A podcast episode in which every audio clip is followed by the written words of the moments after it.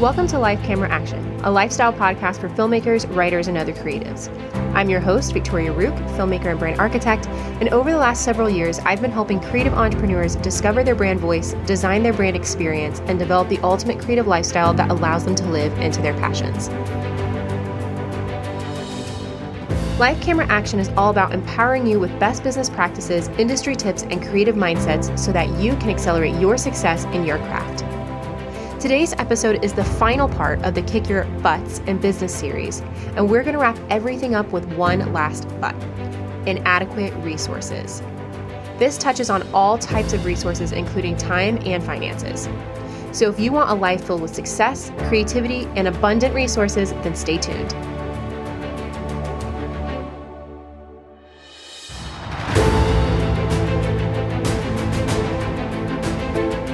Hey guys, welcome to Life Camera Action. Today is part five of the Kick Your Butts in Business series, and by the end of this episode, you're going to be able to identify each of the butts that come up for you, understand how to overcome them, and then know what actions to take as a preventative measure to avoid them in the future. If you're not already familiar with my Kick Your Butts in Business talk, a but is any reason, fear, or excuse that comes after the word but. As in, I really want to pursue this dream of mine, but Anything that fills in that blank is a but. As I mentioned in previous episodes, I grew up in the entrepreneurial space, shadowing my dad at conferences and conventions, then later launched multiple successful businesses. And now I currently coach entrepreneurs every single day in both group and a one on one format. This means I've literally had a lifetime of experience studying business owners and analyzing where they thrive and where they get stuck in the progression of their companies. After doing all this research in peers, clients, and myself, my love for psychology and business drove me to take what I've discovered and turn it into an entire system so that no matter what but someone is facing, there's a precise way to overcome it. And over these last few weeks, I've been sharing all of my findings with you. Inadequate resources. This is something that all of us have felt at one time or another, and especially with today's world events, this might feel even truer for you than ever before. For today's conversation, inadequate resources can be both the feeling of that lack or on paper, factual lack.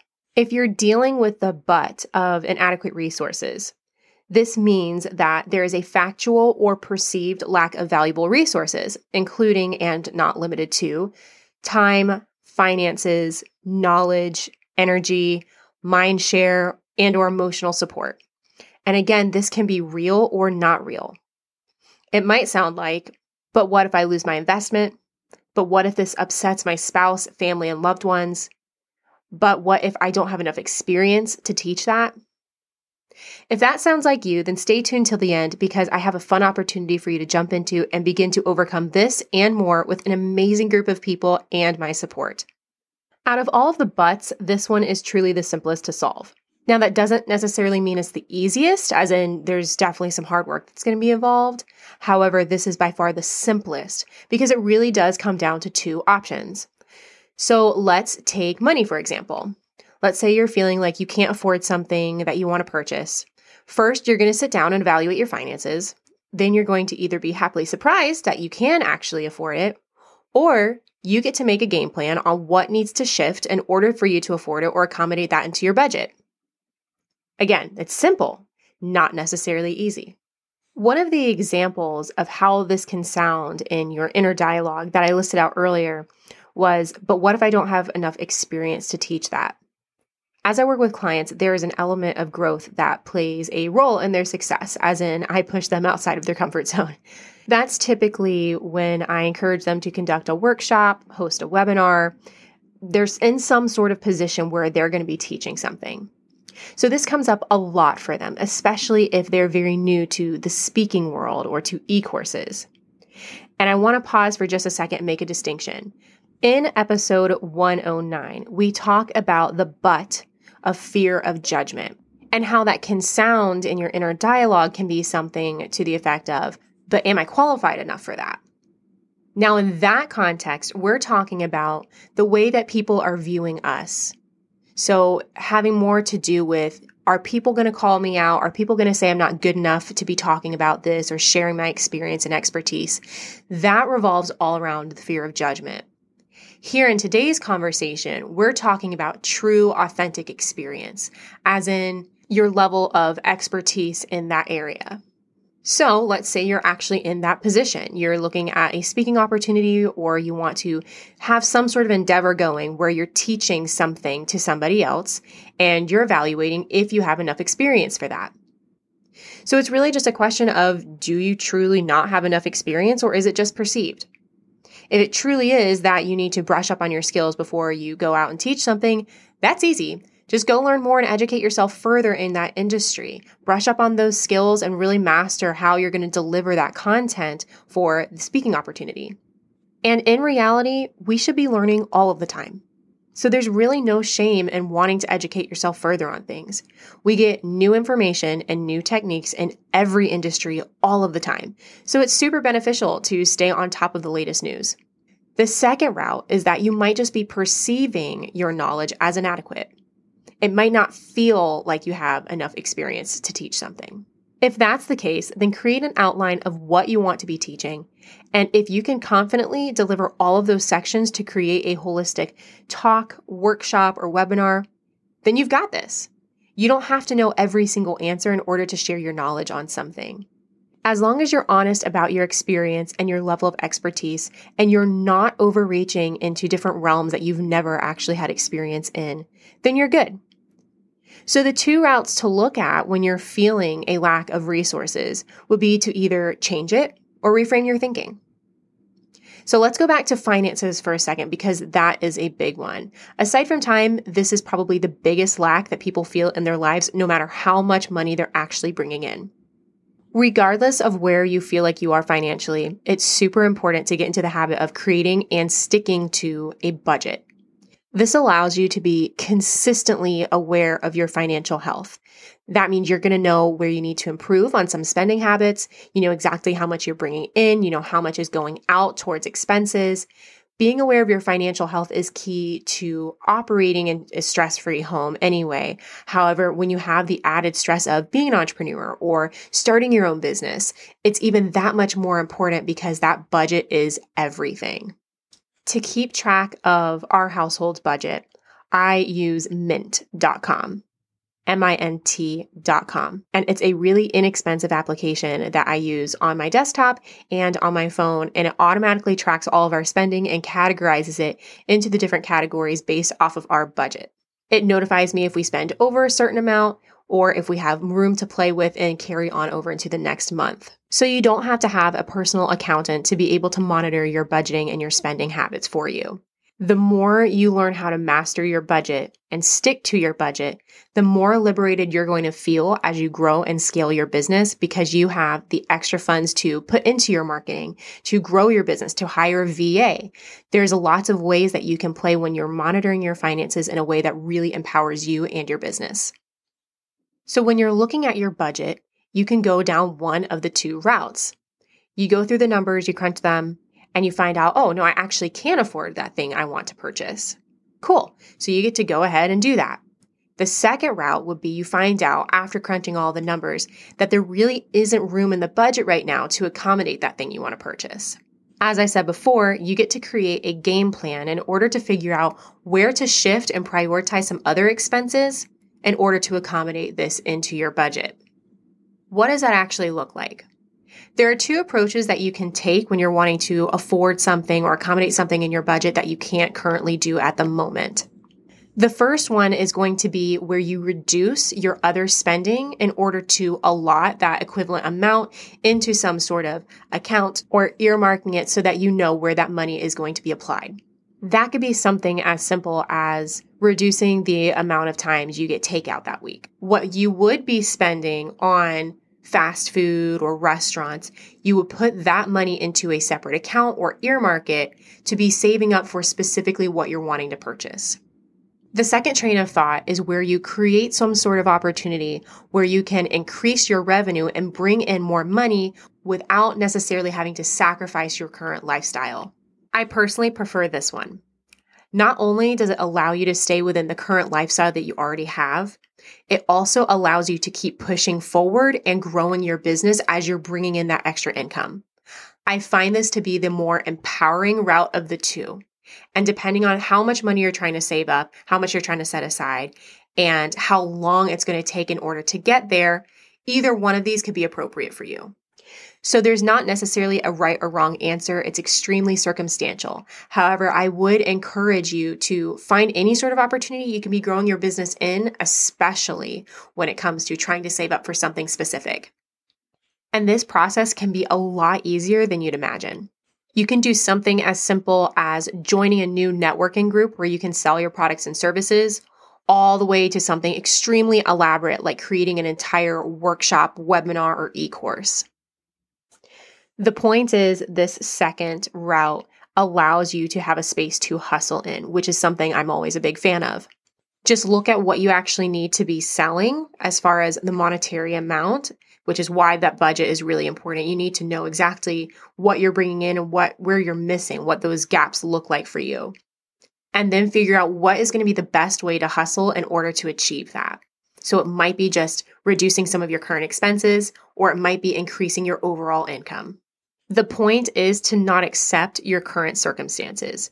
If you're not happy with the way your resources are laying out for you and you feel like you're being blocked by things like not being able to afford stuff, not having enough time or energy, figure out what you need to do in order to change that reality. So make some adjustments, make some shifts, hustle a little bit more or reduce some expenses, whichever way you feel is most appropriate for you and is going to get you to their goals is the most important route to take. I see so many entrepreneurs get stuck in this mindset of inadequate resources where all of their buts that they say out loud to me align with this mindset of lack. And as entrepreneurs and especially as creatives, it's really easy to get in this mindset, right? It is not wrong to feel this at one time or another. It's what you do after you're having these feelings that matter. So taking notice that something isn't fitting within your budget doesn't mean that you have to live there. You just take notice of it and then you get to choose how you want to handle it. And I think as a society, as a culture, as a whole, we need to be focused more on taking action to create the reality that we want for ourselves. So, one of the reasons that I'm so passionate about sharing this whole kick your butts in business concept is because I think it really empowers people to be able to take the action that they want to take to make the life that they really want. Instead of where we're, I think we're typically trained to just kind of accept our circumstances and to passively sit by and hope that things will happen to us rather than making things happen for us. And I think there's a really big difference in the quality of life when you choose to create the reality that you want for yourself. So, what do you do when you feel this but of inadequate resources come up for you? There are a couple things that you can say to yourself in order to get you back into alignment with where you want to be. So if you're more of a heart driven individual, if you live in more of an emotional state, you can say to yourself, I get to create the life I love and invite even more of the things I desire into my life.